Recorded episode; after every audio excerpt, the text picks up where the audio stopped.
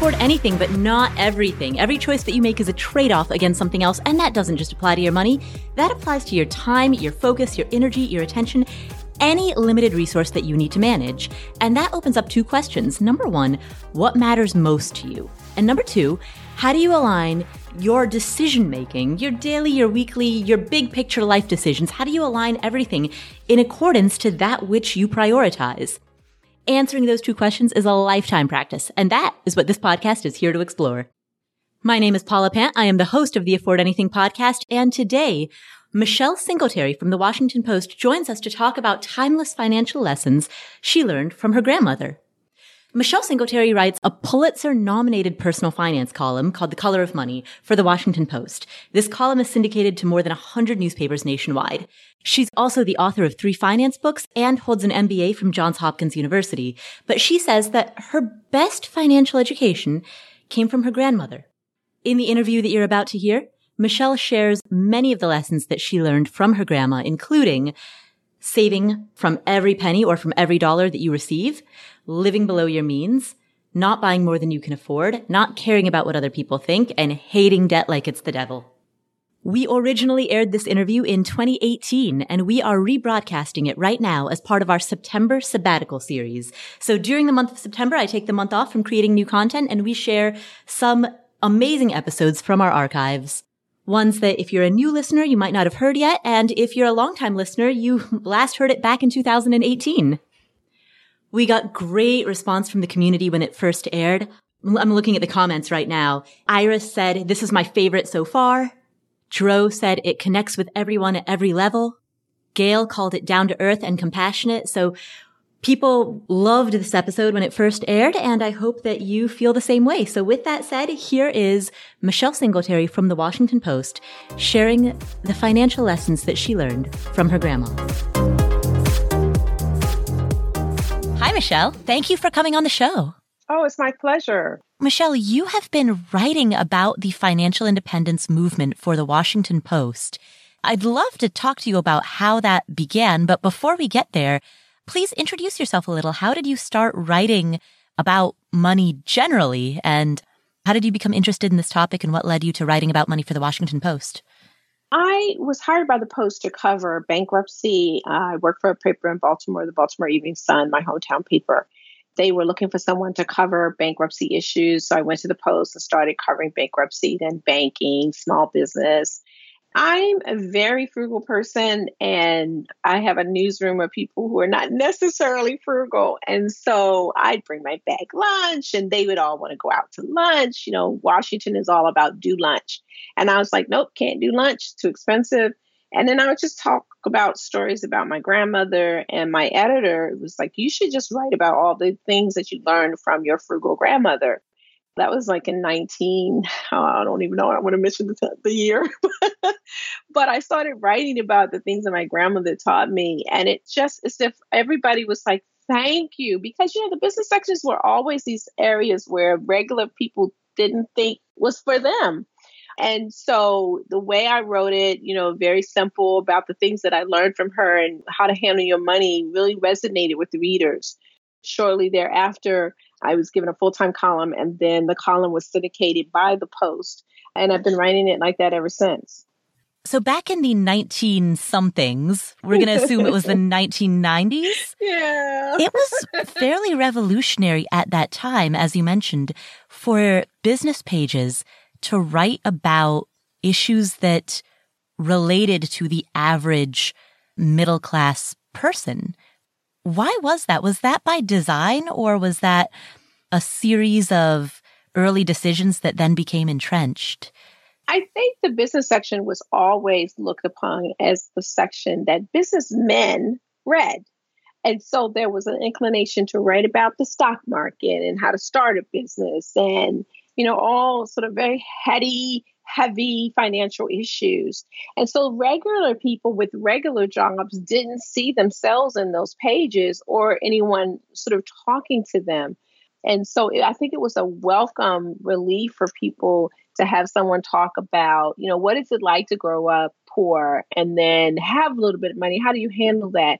Or how do you handle money with your spouse? Or how do you teach your children about money? You know, the thing about money is, um, especially the business sections, they can focus on investing and, and things like that. But once you put your money in your retirement plan and sort of set it, then you don't really have a lot of interaction with that. But you do have a lot of interaction with the day to day money decisions that you have to make with your budget and, and really fighting off the urge to spend more than you make or live below your means. It's those topics that people struggle with. Now, they do struggle with investing. Not enough people do it, but it's the thing like, you know, I've got to go to a wedding and I really can't afford to go. Should I go? Or there's a family reunion this summer and it's really expensive and everybody in my family's like, you gotta come, you gotta come. Or, you know, destination weddings, which I hate, by the way. you know, my cousin's saying if I don't come, I don't love her. You know, those kinds of things that speak to people.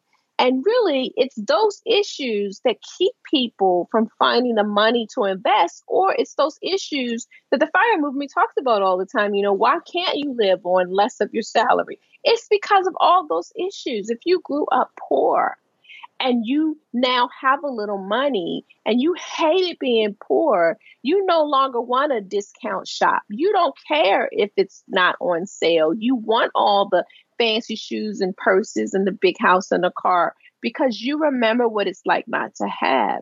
But you can't live like that and save and retire early. And so I try to write to kind of get people at that end and then sneak in stuff about investing and the stuff that you know, makes people's eyes glass over. So, what you're talking about really is the beginning of that merging of personal finance with the traditional business press. And what strikes me when you talk about this is that the 1990s was also when The Millionaire Next Door was published. It was also yeah. when Your Money and Your Life was first published. So it mm-hmm. sounds as though that decade had a bit of a personal finance revolution. It most certainly did. And it was the best thing that ever happened to our business pages because it opened the door to regular people. When they did surveys of what sections people read, business regular folks was always last. I mean, or next to last. It was, of course, sports and then maybe entertainment in the front page. But we were like way back there because, like, oh, no, that's not for me. But I think to their credit, my editors and editors across the country realized just based on their own personal experience that people were hungry for personal finance news and information and advice. They don't know what to do. We often like to criticize everyday people for how they handle their money. They don't do it well, they don't know what they're doing. But the fact of the matter is, you know, personal finance is not your grandfather. You know, that commercial is like it's not your grandfather's Cadillac anymore. Mm-hmm. It's not like that anymore either. This it's so much more complicated. I mean, we have all these different hybrid of mortgages. Back in the day, it was just one type of mortgage. That was it. You know, one type of car loan. One, you know, you either had a pension or you didn't have a pension or Social Security. You didn't have 401k, 403b, TSP, annuities, Roths, IRAs, whole life insurance, life insurance. I mean, there's just so much to, to sort through. And lots of the papers realized that people needed help and guidance. And I think it was a great thing for regular people. You started by writing about frugality lessons that your grandmother taught you. Where did you expand from there? What topics did you expand to from there and why? When I started my column, I was in my early 30s as a new wife, um, shortly after a new mom. And so I've actually taken my column through my lifespan. So initially, a lot of the columns were about how do you negotiate things with your spouse and raising children and saving for college and all the personal finance issues that get involved how to buy a car, how to not get ripped off when you buy a car.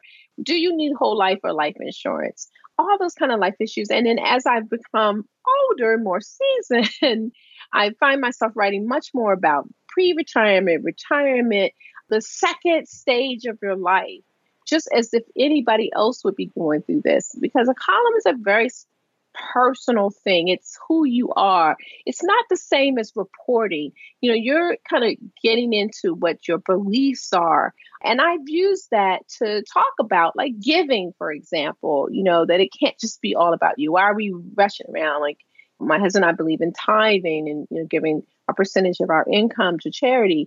And so the column has evolved as I have aged into issues that a large swath of the population is interested in right now, which is retirement. So let's talk about that. First, why are so many people interested in retirement right now? Are, are more people interested in retirement now than 10 years ago? Well, obviously, because the population is aging, we're going to have more seniors than young folks. Mm-hmm. And, you know, this world has always been geared towards the young. I mean, TV advertisers, we got to get the young folks and actually ignoring people who are older who actually have the money to buy the stuff that they're trying to pitch. And so, because we have a population that is aging quickly, we have boomers are coming into retirement and then also many coming into money. I think people are starting to understand that this is a topic that they have to pay attention to.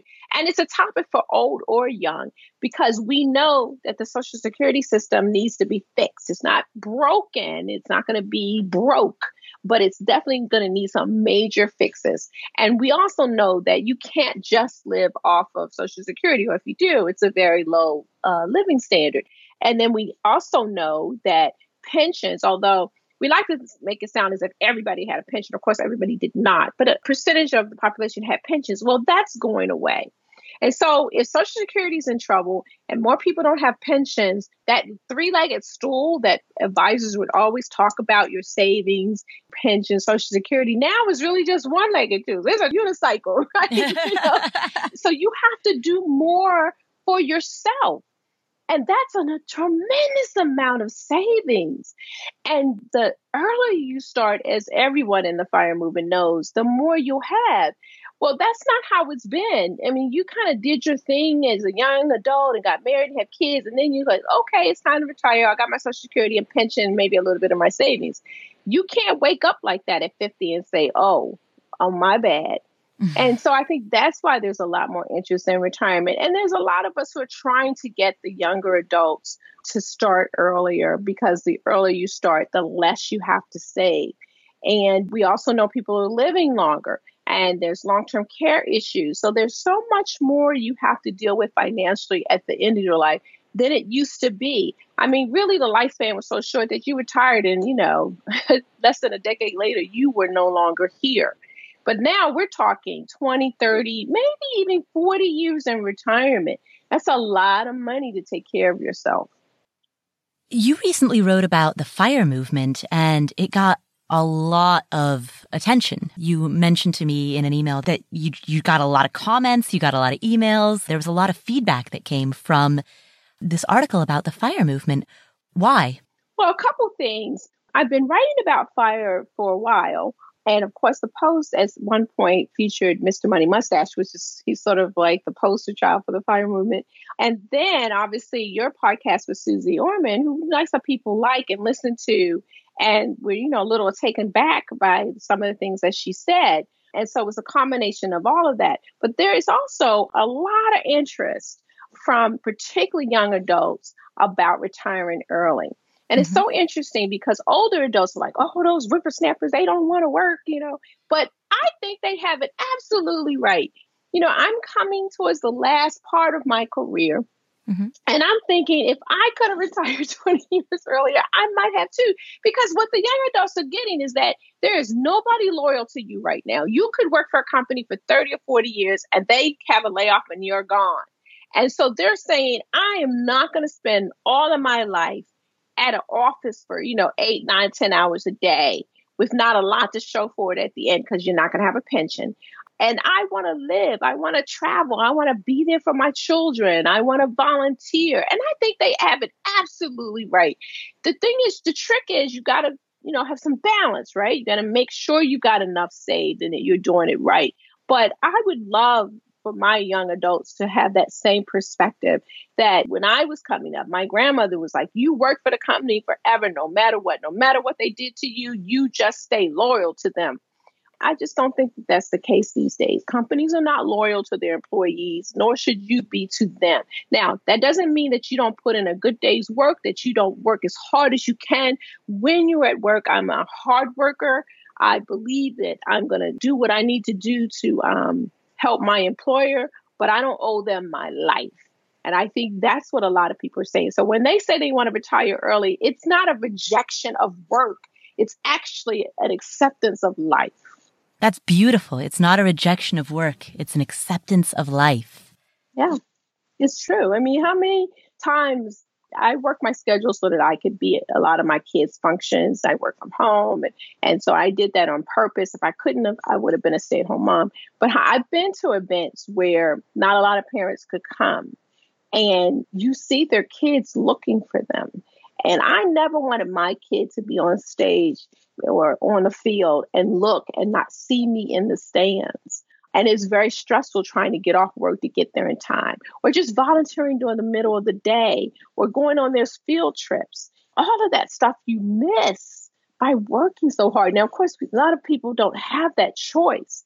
But if you can structure your finances so that you have that choice, there's nothing like being in the audience and your kid tilts their head because you know they always say, "Oh, you don't have to come," but that's not true. So they tilt their head ever so slightly to look to see if you're there. You see them look. They act like they don't look, but there's nothing like that. And that's what they'll remember that your presence. They're not going to remember that you stayed at work till nine o'clock at night so they could have an Xbox. They're going to enjoy the Xbox, no question about it. But at the end of the day, you want them to have a connection with you that is more than that Xbox. You're in a very unique position to to hear and read a lot of comments from people who are not personal finance nerds and they're not in the fire movement. When I hear from people, the people who I hear from self-select as the type of people who would listen to a personal finance podcast or read a personal finance blog. It's a very specific crowd. Whereas you get being with the Washington Post, you get comments from a much broader audience that represents mainstream America. What are some of the both positive and negative things that people are excited about with regard to financial independence and early retirement, as well as things that people worry about or object to? So, for regular people, the pros is that they see a way out of the grind. I actually love being in my position, but just for what you said, I hear from every walks of life the experienced financial folks and people who are like, I don't even know how to balance my checkbook. And you know, it's so interesting because we think that the more experienced people know or just great at their money. And that's not always true. Like might be a doctor listening, for example, and they're a great doctor, horrible with their money. you mm-hmm. know?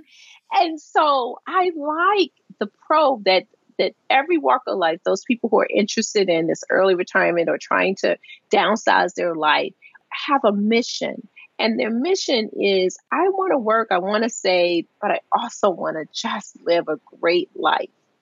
Now, the cons is that lots of people don't think that they can do it. And there's a lot of criticism of this movement. And you and I talked about this when we did a Q&A for my post uh, newsletter that there's a lot of people who say, oh, well, the people in the fire movement, of course they can do that. They are techie people. They're making six figure salaries. You know, they're doing podcasts, you know, bunch of money. So they're really not retired.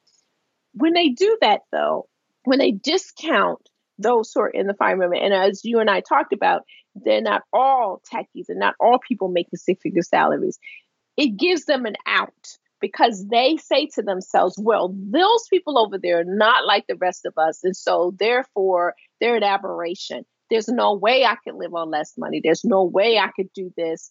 And they really feel bad about themselves because they feel as if they can't do it, that the fire movement is looking down on them. And I think that's the wrong way to look at it. I think that they can do it at almost at any income level, not all. And when you look at the essence of the movement, what it really saying is do we need all of this stuff? do we need this huge house, this big car, these private schools? Do we really need all this? Because if we don't scale back, we will be working till we're 70 or 80 and still not have enough. Because as you earn more, you spend more. And so you're still not achieving the goal of saving. And I think they shouldn't criticize the movement and look at it as a criticism of their life, but yet look at their life and see what can I scale back. Okay, maybe I can't retire in my 30s or even 40s, but maybe I could retire in my 50s and mid 50s or as early as 60 and have enough money to live on for the next 30 years. Maybe I do make just 30,000 I am just skimming by, but perhaps rather than having a house by myself, maybe we do shared housing with myself and maybe a sibling or another family or or move to a different area or cut out the cable or you know not eat out so much. Rather than look at the i can't do that think about what i can do. Having the column and being able to talk to both sides allows me to just have people examine their biases to see whether or not it's really them saying and feeling like they can't do it. Mm, that makes sense. We see the world not as it is, but as we are. Correct the criticism of the fire movement doesn't really make sense because we have have this group of people who are saying, I want to live on less. And if I live on less and save and try to create some security for myself, then I can do some things that I really want to do. And it's really about values, right? It's about about values. And they're saying, this is my value, and I don't want to grind it out. And then look up and I'm 70 or 80, and I haven't done some of the things that really matter to me. And now on the flip side, I think sometimes the fire movement has to be very careful to say everybody can do it because then that doesn't take into account those people who really can't. Mm-hmm. You know, they have two or three jobs, their housing is 60 or 70% of their take home pay. Well, you can't save half your income that way. So just appreciate that there's a great amount of people in this country who are living paycheck to paycheck, but not because they're buying big screen TVs or living in big houses or drive big cars. They just don't make enough. Yeah. And a wage is not enough. They don't they can't make a living wage. We ought not to make them feel bad about that. We should just say, do what you can because you've got to save something. Yeah, absolutely. And that's a message that I try to bring to the fire community as well. That you look at the median US household income and by definition, 50% of people are living below the median. Right. That's right. And struggling, struggling mm-hmm. mightily to even just put food on the table or worried if their mortgage or rent is going to be paid the next month. But I think we all have to realize we're really all in this together. My success is somebody else's success in a sense that my husband and I help extended family members, we help people in our community. And when one person can't make it, that, that's a cost to all of us, really. It really is higher taxes, more stress on the resources. And so we need to be helping each other. We'll come back to this episode after this word from our sponsors. This episode is sponsored by State Farm. Are you a small business owner looking for insurance that fits your needs and budget? Look no further than State Farm. State Farm agents are not just insurance providers, they're also small business owners who live and work right here in your community. They understand the unique challenges of running and protecting a small business. When it comes to small business insurance, State Farm knows what it takes. Create a plan that fits your needs and your budget. State Farm agents are ready to help you choose personalized policies that truly understand your business. Insure your small business with a fellow small business owner. Talk to a State Farm agent today and get started on personalized small business insurance that fits your needs. Like a good neighbor, State Farm is there. Talk to your local agent today. All right, so what are some of the next really big goals that you're saving for? Maybe you're saving for a down payment on a home. Maybe you're saving to buy your next car in cash or to at least make a pretty big down payment on your next car. Maybe you're saving for a kid's college fund or for your own college fund. Well, there's an app called Monarch that makes it easy to help you reach your financial goals. In fact, the Wall Street Journal named it the best app for growing your savings. Monarch is the top rated all in one personal finance app. It gives you a comprehensive view of all your accounts, investments, transactions, and more. Create custom budgets, track progress toward financial goals, and collaborate with your partner. And now get an extended 30-day free trial when you go to monarchmoney.com slash Paula. Monarch has a very simple, intuitive design they have loads of built in features that help you collaborate with your spouse or partner, with your financial advisor. You know, you can invite them to your account at no extra cost. They'll get their own login info and a joint view of all of your finances. You can customize it to look exactly like you want it to look like. You can customize the types of notifications that you get. You know, I've set mine up so that I only see the big ticket stuff. I personally don't want to see the little things. I just want to see big ticket items. So I've set up my notifications accordingly. But you can do it however you prefer. You can change the layout of your dashboard. You can make it your own. And Monarch will never sell your data to third parties or show you ads. After trying out Monarch for myself, I understand why it's the top rated personal finance app. And right now, listeners of this show will get an extended 30-day free trial when you go to monarchmoney.com slash Paula. That's M-O-N-A-R-C-H-M-O-N-E-Y dot com slash Paula for your extended 30-day free trial. We're driven by the search for better, but when it comes to hiring, the best way to search for a candidate isn't to search, it's to match. And you can do that with Indeed. Indeed is a matching and hiring platform that has over 350 million global monthly visitors. It allows you to schedule, screen, and message so that you can connect with candidates faster. And beyond just hiring faster, 93% of employers agree that Indeed delivers the highest quality matches compared to other job sites. They leverage over 140 million qualifications and preferences every day, which means Indeed's matching engine is constantly learning from your preferences. Whenever I hire somebody inside of Afford Anything, I'm doing so because we are already overloaded with work. We have way too much on our plates, and so we need to hire so that somebody can start taking some of that stuff off of our plates. But hiring itself is added workload on top of already busy workload. So it's great to have a platform like Indeed that helps you hire faster and find higher quality matches. And listeners of this show will get a $75 sponsored job credit to get your jobs more visibility at Indeed.com slash Paula. Just go to Indeed.com slash Paula right now and support our show by saying you heard about Indeed on this podcast. Indeed.com slash Paula. Terms and conditions apply. Need to hire? You need Indeed.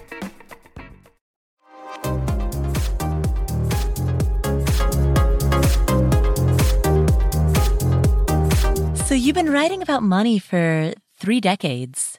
How has your philosophy of money evolved during the last 30 years? It hasn't, to mm-hmm. be honest. I was raised by my grandmother. We call her Big Mama. Mm-hmm. Everything I know about money, I learned from her. Now, I had financial advisors. I have a master's in business from Johns Hopkins University. I'm a very learned woman talk to the head of the Federal Reserve and interview all kinds of people, uh, John Bogle from Vanguard. So I know lots and lots of smart financial people. Mm. But the basics of money, I learned from my grandmother, who didn't make very much money. She was a nursing assistant at a hospital, probably never made more than like $13,000 a year, raising five grandchildren, didn't take welfare. She took the health care because, you know, mm-hmm. we were sickly bunch and healthcare costs a lot even back then but she was an amazing saver. She handled her money like a pro. The little bit that there was, she never was late on a single bill in her entire life. And I mean that literally. Even with a husband who had a drinking problem, who often didn't bring his money home. She paid her house off before she retired and she lived a good life. And I just looked at how she handled her money and I say that it hasn't evolved because the basic principles about how to handle your money don't change with the decades. They don't have to evolve. It's always the same. It's like the sky is always going to be blue, grass is always going to be green. And so I say that it hasn't evolved in the sense that the basics that will keep you wealthy, and I don't necessarily mean, you know, with two commas behind the one, but the basics of money you know, save from every penny or every dollar that you get. Uh, live below your means. Hate debt like it's the devil himself. Save for your future. Don't buy more than you can afford. Don't care what other people think about what you wear or drive. All of those principles are the same no matter what time and what century that you live. So I haven't evolved in that sense. I do have to evolve in terms of what kind of financial products there are out there, the games that are played against consumers, trying to help people protect themselves. Those things change and evolve, and you have to stay on top of those kinds of things. But the basics of personal finance is always the same. Mm, so the tactics change, but the principles stay the same. Absolutely. It's like that book, you know, everything I needed to know I learned in kindergarten. Same thing with finances. I mean, with the kindergarten, it's like be nice to folks, be kind to people, raise your hand and, and, be respectful when it's time for you to speak. It's the same kind of with, with, with your money.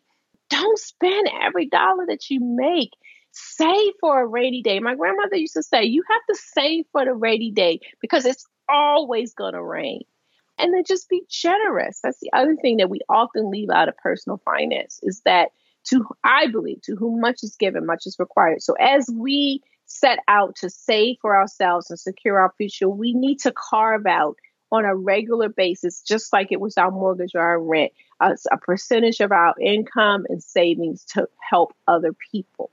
So giving is at the top of our expenditure, even above our mortgage, because we have to put that first. Because if you don't, and it comes last, there's not a lot left to give. There are some people who are listening to this who are currently in their late 40s or their 50s, and they haven't really been paying attention to their money until now. They haven't really been saving for retirement until now. And now that they've started paying attention, everything they're hearing is that they should have started in their 20s. And they're kind of going, oops, too late for that. What should they do? You know, I love this question because I hate it when I, I'm off do speaking engagements. I'm on panels, and then there'll be uh, financial people. It's like, oh, you know, if you haven't saved by now, it's too late. You'll never have enough money. You're just gonna die in some box, you know. you know. And I think, how does that serve anybody? How does that serve the person who didn't know? Because you don't know what you don't know. Now, if you know, and then you do something crazy, then okay, I'm going to fuss at you. But if you didn't know, you didn't have someone teaching you, you didn't hadn't listened to this podcast or read my column, you just don't know. And I don't think it serves people to make them feel bad about themselves. If you wake up and you're listening and you're 40 or 50 or even 60 and you haven't saved enough, okay, that's where you are right now. Now let's figure out what retirement or how your life is going to look. So you probably are not going to have the same kind of retirement as say those of us in the fire movement or those of us who saved since we were 20. I mean, I've saved since I got my first job at 14. So I can, you know, leave my job and travel around the world. And I might even be able to buy a second home in Florida somewhere on the beach or whatever I wanted to. You know, I've been saving for multiple decades. So that means you might not be able to have to do that. You may have to live with your kids or have someone come live with you or open up your room to a roommate or maybe you do have to work a little longer or work into your 70s if you're healthy enough. And that's okay right? That's okay. That's where you are. You can't beat yourself up. You can't change. You can't go back in time. We don't have a time machine yet you know? And so i like to give people like that hope. Don't beat yourself up. That's not going to do anybody any good. But what you can do is say today is the day I'm going to make a change. Every single day is a chance for you to get it right and a chance for you to make a difference. And so now, if you're 40 or 50 or 60 and say, ah, my goodness. So now let's look at your budget. Let's see where we can cut. If you're in a too big a house that you can't afford, maybe we're going to sell and downsize. Maybe you've got a sister or a brother who lives close by or another city who has extra space in their home because you know we all like to have all this extra space. Hey, Brom sis, know, I didn't do what I was supposed to do. What do you think about us sharing a home together, sharing the expenses so that, you know, I don't have to work till I'm 80? You're going to have some those conversations. Just think outside the box if you haven't done all this. But it's never too late, I believe, to make a change and to realize that you may not be able to have what some other people have. And that's that's okay. I love that you gave the example of living together, like living with a roommate or living with a sibling, because there's this dominant cultural paradigm that that's something that you only do in college, but past the right. age of 25 or maybe 30 at the oldest, then you're too quote unquote too old for that. I've never understood why so many people stress their finances out by choosing to buy into that idea when in fact in in lots of countries around the world it's right. It's That's very right. common. I mean, housing is your single biggest expense. So Exactly. You have countries where multiple generations of family together and think nothing of it. Only in America Do we say to an 18 year old, okay, now you're on your own, get out there, get an apartment, pay all this rent, you know, do all this stuff to make yourself independent and an adult? That's just ludicrous. You know, now there are people that you have to be careful not to enable. If they're not doing what they're supposed to do, then you know you may have to ask them to leave and make it on their own so that they can learn that lesson.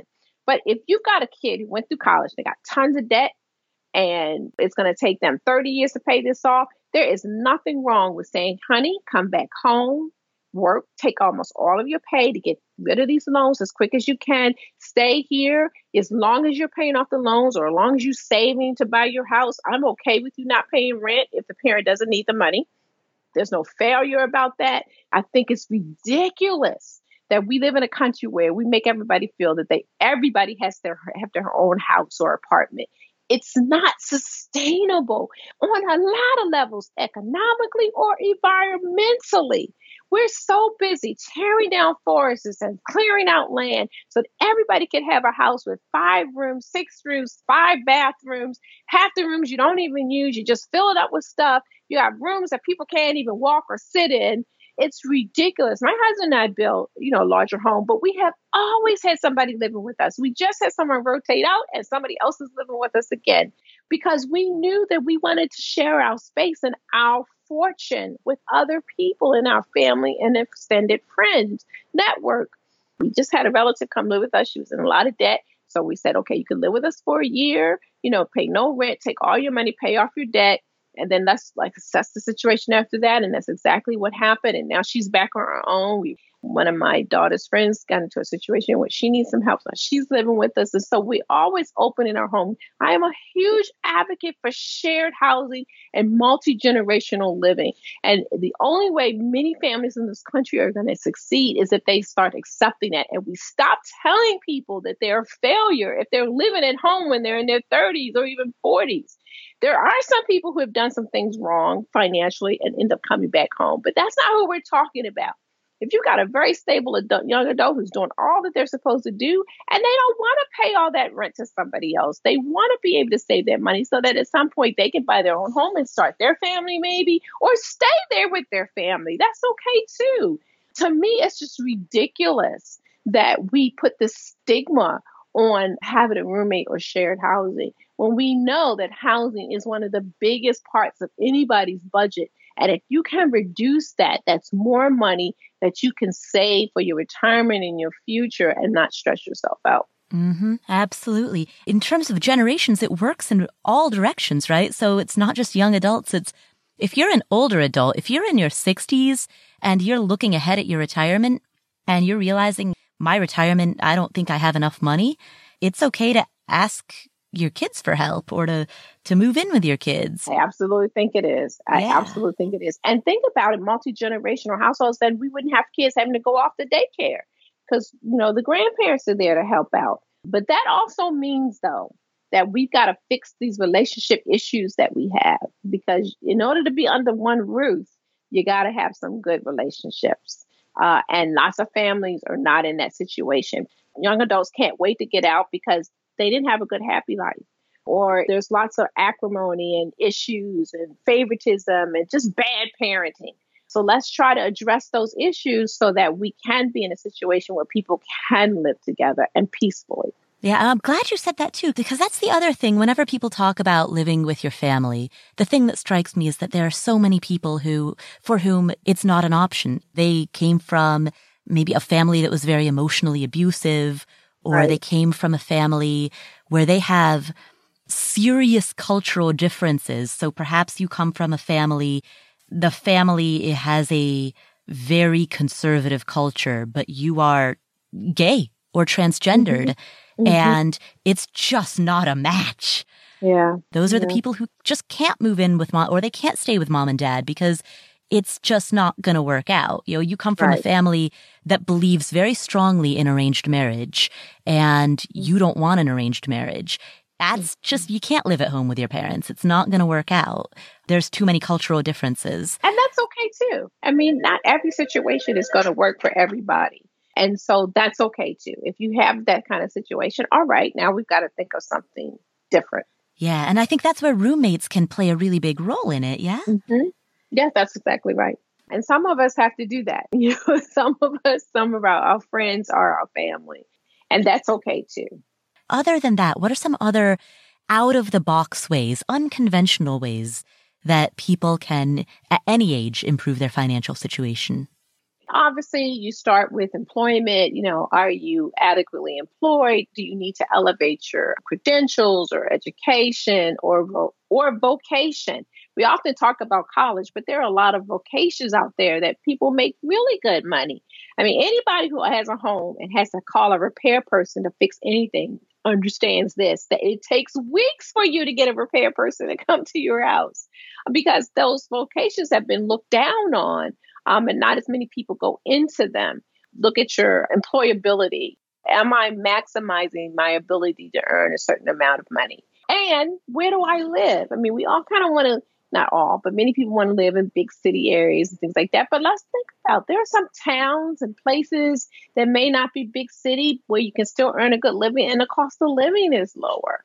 Maybe I shouldn't be in Manhattan, you know, if I, I really can't save enough to retire early or retire at all.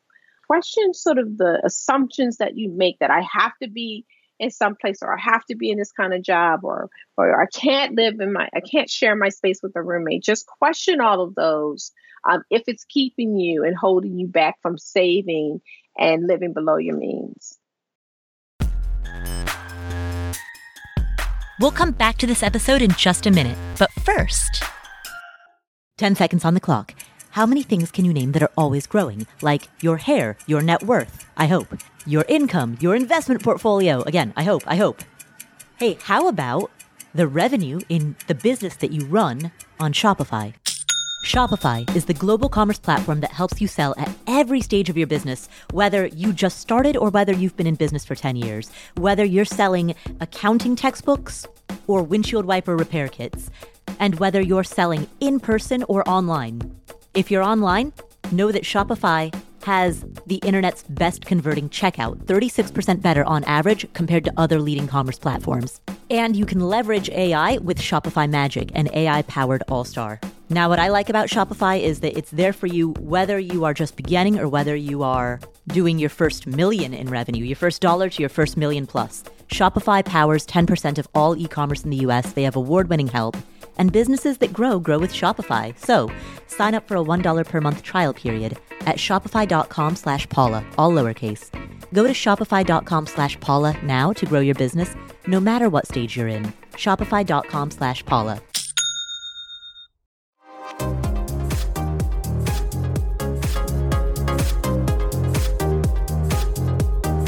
Michelle, one thing that strikes me when I hear you talk is I can hear the passion in your voice. And again, you've been writing about this since the 1990s. How have you remained so passionate about money for this long? Uh, you know, I get that question quite like, how do you keep thinking about columns or how do you keep not get stale? I don't know. Growing up the way that I did and under the circumstances, it just has stuck with me. My soul is different than I think a lot of people because I I literally know what it's like not to have. I know what it's like to be literally hungry. Like we, not when you open the refrigerator and there's food in there and you say, oh, there's something here to eat. I mean, you open up the refrigerator and there is no food in there, just a box of baking soda. So I understand that. And I come from that to being helped by my grandmother, where we didn't have a lot. We had enough to eat, no extra. Like, so we didn't have like leftovers because we barely, you know, had enough for what we needed at the each meal. To then young adult and then starting out with my husband to having a good salary now and not having to worry about now I'm in the position where I open up the refrigerator and I say there's nothing to eat and there's plenty of food in there. Mm-hmm. And because of that, and because I had to help, I had a brother who was disabled, so I had to help him financially and emotionally and you know, when my grandmother got ill and my grandfather. I mean, so I, I I've had to do so much connected to personal finance through all of this time that I know what it's like at almost every single level, except for maybe uber rich. right, uber rich. And so I know what it's like when your eyes are open and someone helps you and you get that, as Oprah would say, that aha moment. I never want to lose that. I never want to forget where I came from. And it's that legacy that my grandmother left me, that compassion that she had. I mean, who in their right mind takes in five grandchildren on a minimum wage job and then still handles her money in an amazing way? And I always feel like I would do her a disservice not to remain humble and compassionate and make it my life mission to help people understand this money thing and to have financial freedom. Not a lot of stuff. I'm not about a lot of stuff. I don't like brand clothes and fancy cars and things like that, but just financial security. There is just something about that. That when your phone rings, your stomach doesn't cringe thinking it's a bill collector, or it comes time to send your kid to college, and you're thinking, "How can I can I do this? I got to take out all these loans. Or you hate your job. You've been working in it forever and you're like, I'm done. And you want to be able to have enough to retire and say, I'm ready for this next phase. And so all of that is sort of crunched in my little body. And I just want to be that beacon for people, that person with, you know, common sense. And I'm going to tell you just like I see it you know, I'm I'm a black and white kind of financial columns. I'm not great. I hate debt, and I will scream it. If debt was a person, I'd slap it. and so I unapologetically talk about the need to stay out of debt and how car leasing is crazy. And, you know, I'm very passionate about certain things because I know what it's like when you get to that other side and you have a certain amount of financial security. And I want other people to feel that so I just remember where I came from and and I and that just I guess resonates with the way I write and the way I speak and and I think it helps people say I'm not somebody who came from money. I'm not telling you something that I don't do myself. I'm not telling you something that you can't do. I mean, there's some people who do this and they don't understand where a lot of people are coming from. And I do. I understand where you're coming from if you didn't have it. I understand if you can't retire early. That's okay too. And if you can retire, great. So I think when we talk to people about personal finance, we just have to understand where they are and be compassionate and empathetic. And when you do, they will hear you and they will listen. And so that's kind of, I hope, what keeps me fresh, just always remembering where I came from. You mentioned earlier that oftentimes if you don't come from much and then later in your life you have money, you might experience the temptation to spend it because you remember the experience of not having things. How was it that you were able to overcome that? Again, I think it was my grandmother because she was so, I mean, we didn't have a lot, but my grandmother was never ashamed of being low income. She never felt guilty that she couldn't get a certain stuff. She's like, get over it. That's the best I could do. Those shoes are okay. They're not brand name, but they're okay for you. For me, financial security is not about stuff. It's about making sure that if I lost my job, that I could make keep my lights on and food in the refrigerator so I got another job. And that another job could be cleaning toilets. I'm okay with that too if I have to do that. And I think the key is remembering I might get a little biblical here, but you know, in scripture, Apostle Paul says something like, I know what it's like to live when I have a lot, and I know what it's like to live when I have a little. The key is to have a balance between those two worlds so that you never feel so poor that it hurts. You never get so rich that you don't understand what it was like to be poor. Hmm. And that's what keeps me humble and living below my means, even as I earn more money. Because I never like that feeling of opening the refrigerator door and not having anything to eat or worrying about, you know, my grandfather not coming home with the money. For me, it's always remembering that it could all be taken away. Nothing's guaranteed. You know, I think I'm doing a great job at the post, but tomorrow they could say, you know what? We decided to let you go. And if that happens, I don't have to worry about downsells in my life because I never lived up to the level of my salary anyway. So it's like, okay, if I don't have to have cable, it's cool. I can read a book. you know? And so I guess it's just about being humble, knowing that not much is guaranteed in this world, And so you just make sure as best you can, because we can't guarantee against everything, as much as you save, unless you are like a Bill Gates or Elon Musk, that even your savings might not save you from everything. But I tell you what, the more you save, when it rains, your umbrella will be a lot more sturdier if you continue to live below your means and stay humbly financially. And so that's kind of how I do it. Well, that's beautiful. I'm, I'm glad that your grandmother has left such a legacy. And through you, that legacy is spreading. Yeah, she was fire before there was fire. she understood this principle. I'm, I'm in awe of her still to this day. She's passed away, and how she did it. And she did it with such regalness, and she never felt deprived. And her grandparents were slaves, and so she understood the absolute issue of having nothing and being, you know, considered inhuman. And so she was always okay with where she was financially. And she never needed to impress anybody, never cared what you thought about what she had. And I love that she gave that to me because I really don't care what you think.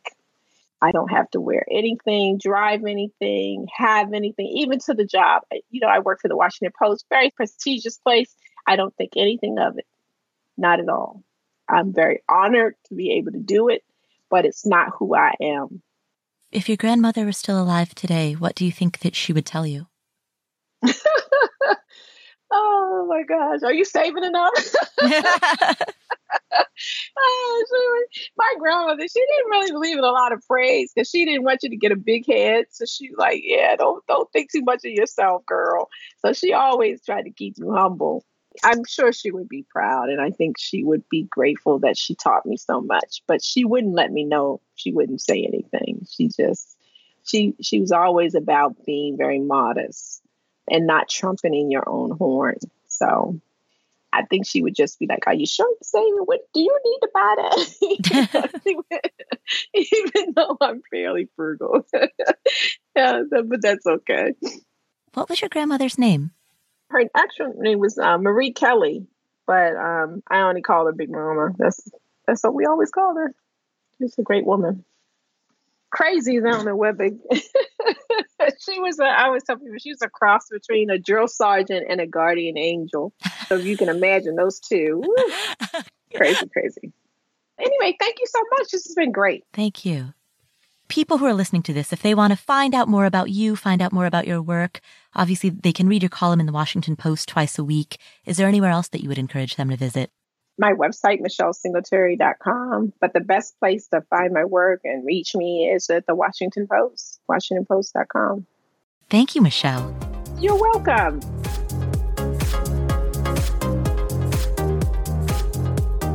Thank you, Michelle. What an amazing interview. What are some of the key takeaways that we got from this? Here are six. Number one, decide what is more important living as though you're rich or actually becoming rich.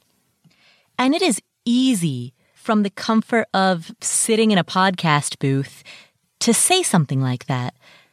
But the reality is that there is a lot of emotional and psychological weight behind our spending decisions. And that needs to be faced and it needs to be dealt with and processed in a healthy manner. And so the solution of live on less than what you earn so that you can invest the difference, that solution is simple, but it's not easy. If you grew up poor, and you now have a little money and you hated being poor, you no longer want a discount shop. You don't care if it's not on sale. You want all the fancy shoes and purses and the big house and the car because you remember what it's like not to have. But you can't live like that and save and retire early. And so there is a trade off between living as though you have money versus actually having money. The more you do one, the less you have the other, or the less that you can grow the other. That is mathematical fact. And it is also the case that living that out on a day to day basis requires some deep inner self work. because money is an inherently emotional topic. So that's key takeaway number one. Key takeaway number two. The younger generation of millennials, we didn't invent the fire movement, of course, we all know this. Fire has been around for many, many, many generations in the past. It may not have been called that, but in one form or another, the philosophy has been around for a very long time. But the modern resurgence of fire, the fact that it's grabbing headlines, may be, in part, a social and cultural reflection of the fact that we no longer stay with one employer as people did back in the 1950s. Companies are not loyal to their employees, nor should you be to them. Now, that doesn't mean that you don't put in a good day's work, that you don't work as hard as you can. When you're at work, I'm a hard worker. I believe that I'm going to do what I need to do to um, help my employer, but I don't owe them my life. And I think that's what a lot of people are saying. So when they say they want to retire early, it's not a rejection of work, it's actually an acceptance of life. Many of us have discretionary income and activities with which to fill our leisure time. And we live in an era where it's socially acceptable to move from job to job or industry to industry. And all of those factors combined give us the opportunity to ask what are our values and what is the life that I want to live? And give us the context in which it's socially appropriate to step away from an employer, to quit your job, and yet still thrive in the fabric of society. So that is the second key takeaway. Fire is very much of our time. And as Michelle so beautifully described it, it is not a rejection of work, but rather an acceptance of life. Key takeaway number three. The essence of the fire movement is a rejection of consumerism. And when you look at the essence of the movement, what it really saying is do we need all of this stuff? Do we need this huge house, this big car, these private schools? Do we really need all this? Because if we don't scale back, we will be working till we're 70 or 80. Now, if I may, what I love about the fire movement, and one idea that I would like to spread, is that fire is not, and, and this may be semantic, but fire, in my view of it, is not about frugality.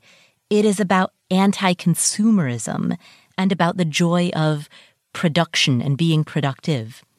So, frugality, in the way that at least I understand it or that I define it, and I understand we can have a different debate about what exactly the word frugality means, but my working definition of frugality is that it is the attempt to consume for less. And that inherently is a fixation on spending. Sure, you're trying to spend for less money, but you're still thinking about spending. You're thinking about thrift stores and yard sales and coupons. And anti consumerism, by contrast, or minimalism, is the question do we need all this stuff in the first place? Or, you know, do we need the stuff that we find at thrift stores and yard sales and through coupons? People drag stuff out of their garage and sell it just so that we can buy it and put it in our own garages? Like, do we need that? Or can we skip all of that by just buying less stuff in the first place? Because remember, the best Black Friday, Cyber Monday deal is to save 100% by not buying anything. And that is the ultimate scaling back, right? When you live in 1500 square feet instead of 3,000. That's not an extreme measure, but it can shave years, perhaps even a decade off of your working life. But that said, there are many people for whom a 1,500 square foot house is an expensive stretch. And that leads us to key takeaway number four. Just appreciate that there's a great amount of people in this country who are living paycheck to paycheck, but not because they're buying big screen TVs or living in big houses or drive big cars. They just don't make enough. Minimum wage is not enough. They don't. They can't make a living wage. We ought not to make them feel bad about that. We should just say, do what you can. Many people in the FIRE movement can sometimes be flippant about what it's actually like to earn a low income. And so broad, sweeping statements like, oh, it's not what you earn, it's what you save. it is what you earn. That's why it's called low income. What you earn matters. And to say something like that denies the reality that if you only make $11 an hour, an unexpected $50 expense is extremely stressful. So the only people who say things like, well, it's not, not really what you earn, it's what you spend, the people who say that are people with plenty of discretionary income. So let's never forget that fact because when we as a collective start forgetting that, that's when we begin appearing out of touch, or worse, insensitive. Let us never become people who make 75,000 a year or more and finger wag about frugality. Let's let's not be that. And I hope that we're not. And I also hope that this reminder keeps us in the space of not being that. And when we do live in abundance, as most of us do, giving becomes even more important. And that leads to key takeaway number five if something is important, such as saving or giving, you put it at the top of your bills, at the top of your expenditures, not at the bottom. So giving is at the top of our expenditure, even above our mortgage, because we have to put that first. Because if you don't and it comes last, there's not a lot of left to give. If you want to find the money for something, make it the first thing that you put your money towards. This reminds me of something that Rachel Cruz once said. She described when she's talking to people who say, Oh, I just can't save anything. She tells them, Make a list of your income and your expenses. They'll write out their income, and then underneath it, they'll write down all of their expenses. And then underneath that, they'll say, Look, there's nothing left here at the bottom for me to save. Uh, Rachel's reply is, Oh, well, your budget is upside down.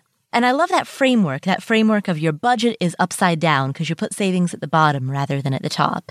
And if you flip that around so that you earn and then you save, and then whatever is left over is the amount that you can spend, that is a, a reframing of the way that you handle money that can be very impactful. And what Michelle has talked about in her interview is that she's done that same thing with giving so when she looks at the money that she has allocated for spending, she puts giving at the top, and then whatever is left over is what's left over to spend. Both of those examples are actionable ways of expressing and living out that philosophy that you can afford anything, but not everything, and that everything is a trade off. And so if something is important to you, you put it first. Finally, I'd like to close out with one more key takeaway, and it's something that I'm really glad that she talked about because I haven't heard it discussed enough.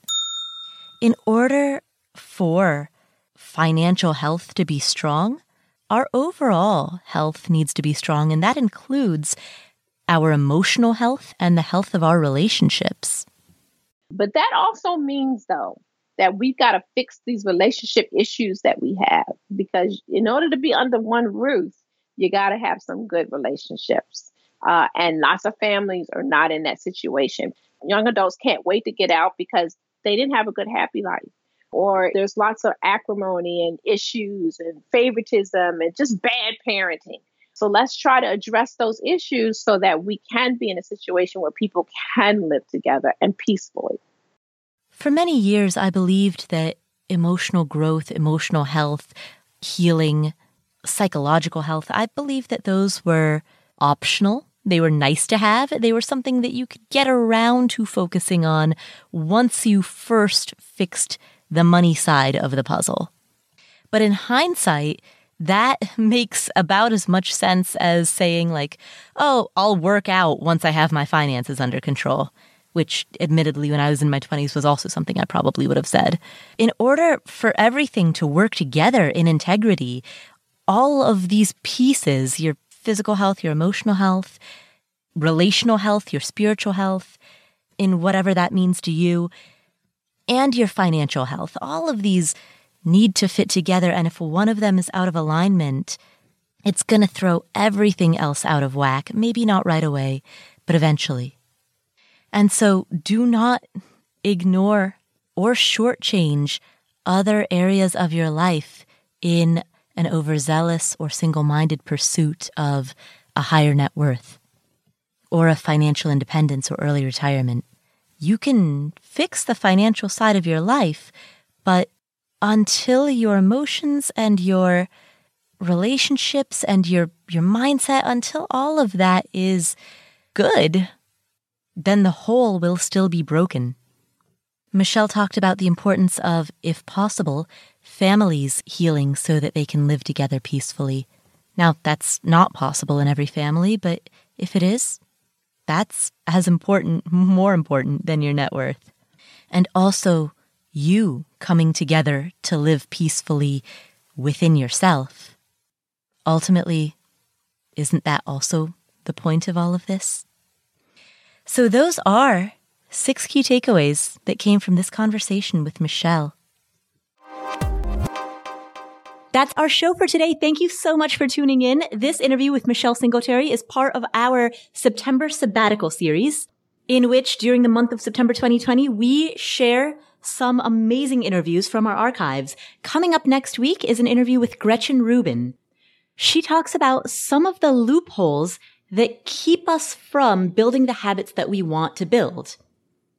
How do we justify or rationalize the excuses that we make? How do we get in our own way? That's the conversation that we'll be having with Gretchen Rubin coming up on next week's episode. And in the month of October, you'll be hearing from professional poker player Annie Duke, who talks about how to improve the skill set of wise decision making. So make sure that you hit subscribe or follow in whatever app you're using to listen to this show so that you don't miss any of our awesome upcoming episodes. If you want to chat about today's episode with other people in the Afford Anything community, head to affordanything.com slash community, where you can connect with people based on a wide range of shared interests. So if you want to find specifically people who are paying off debt or people who have just early retired and are in the first few years of their early retirement, or if you want to find people living in the Pacific Northwest or in the Southeastern United States or in Europe, or if you want to find people who are in their 20s or their 40s or their 60s, you can assemble in this community uh, among these different shared interests. So it's a really great way for people to come together and you know, unlike a Facebook group where everyone's in the same group, one big group, we've got all of these different villages where people can talk about different topics that interest them or that apply to them. So it's a great way to connect with like-minded people. We also have Zoom hangouts. So you can have a virtual happy hour hangout with other people inside of the Afford Anything community. So you can find all of that. It's all free. It's at affordanything.com slash community. If you want to subscribe to the show notes so that you can get synopses of these episodes sent directly to your inbox, you can grab that at affordanything.com slash show notes. Thank you again for tuning in. My name is Paula Pant. This is the Afford Anything podcast, and I will catch you in the next episode.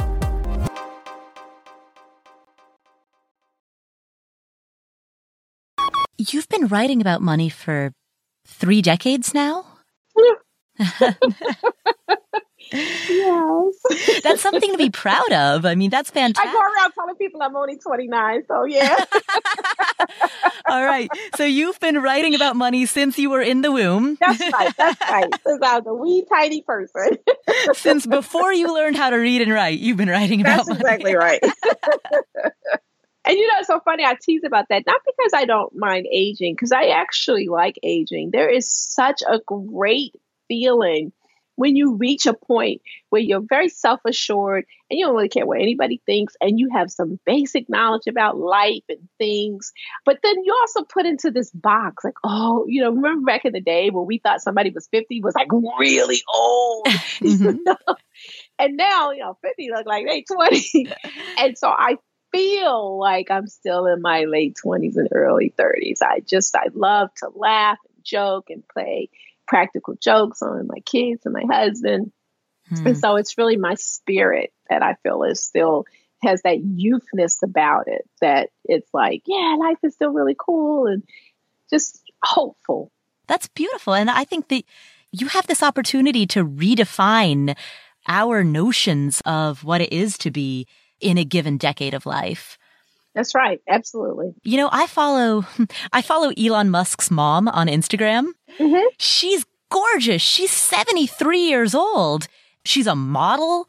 She is like, wow, wow she's working it. yeah. And you know, that's the key to making your money last too, is being healthy. Yeah. That will definitely make your money stretch. Yeah. Course, she doesn't have to actually worry about that. Is you know, but the rest of us do.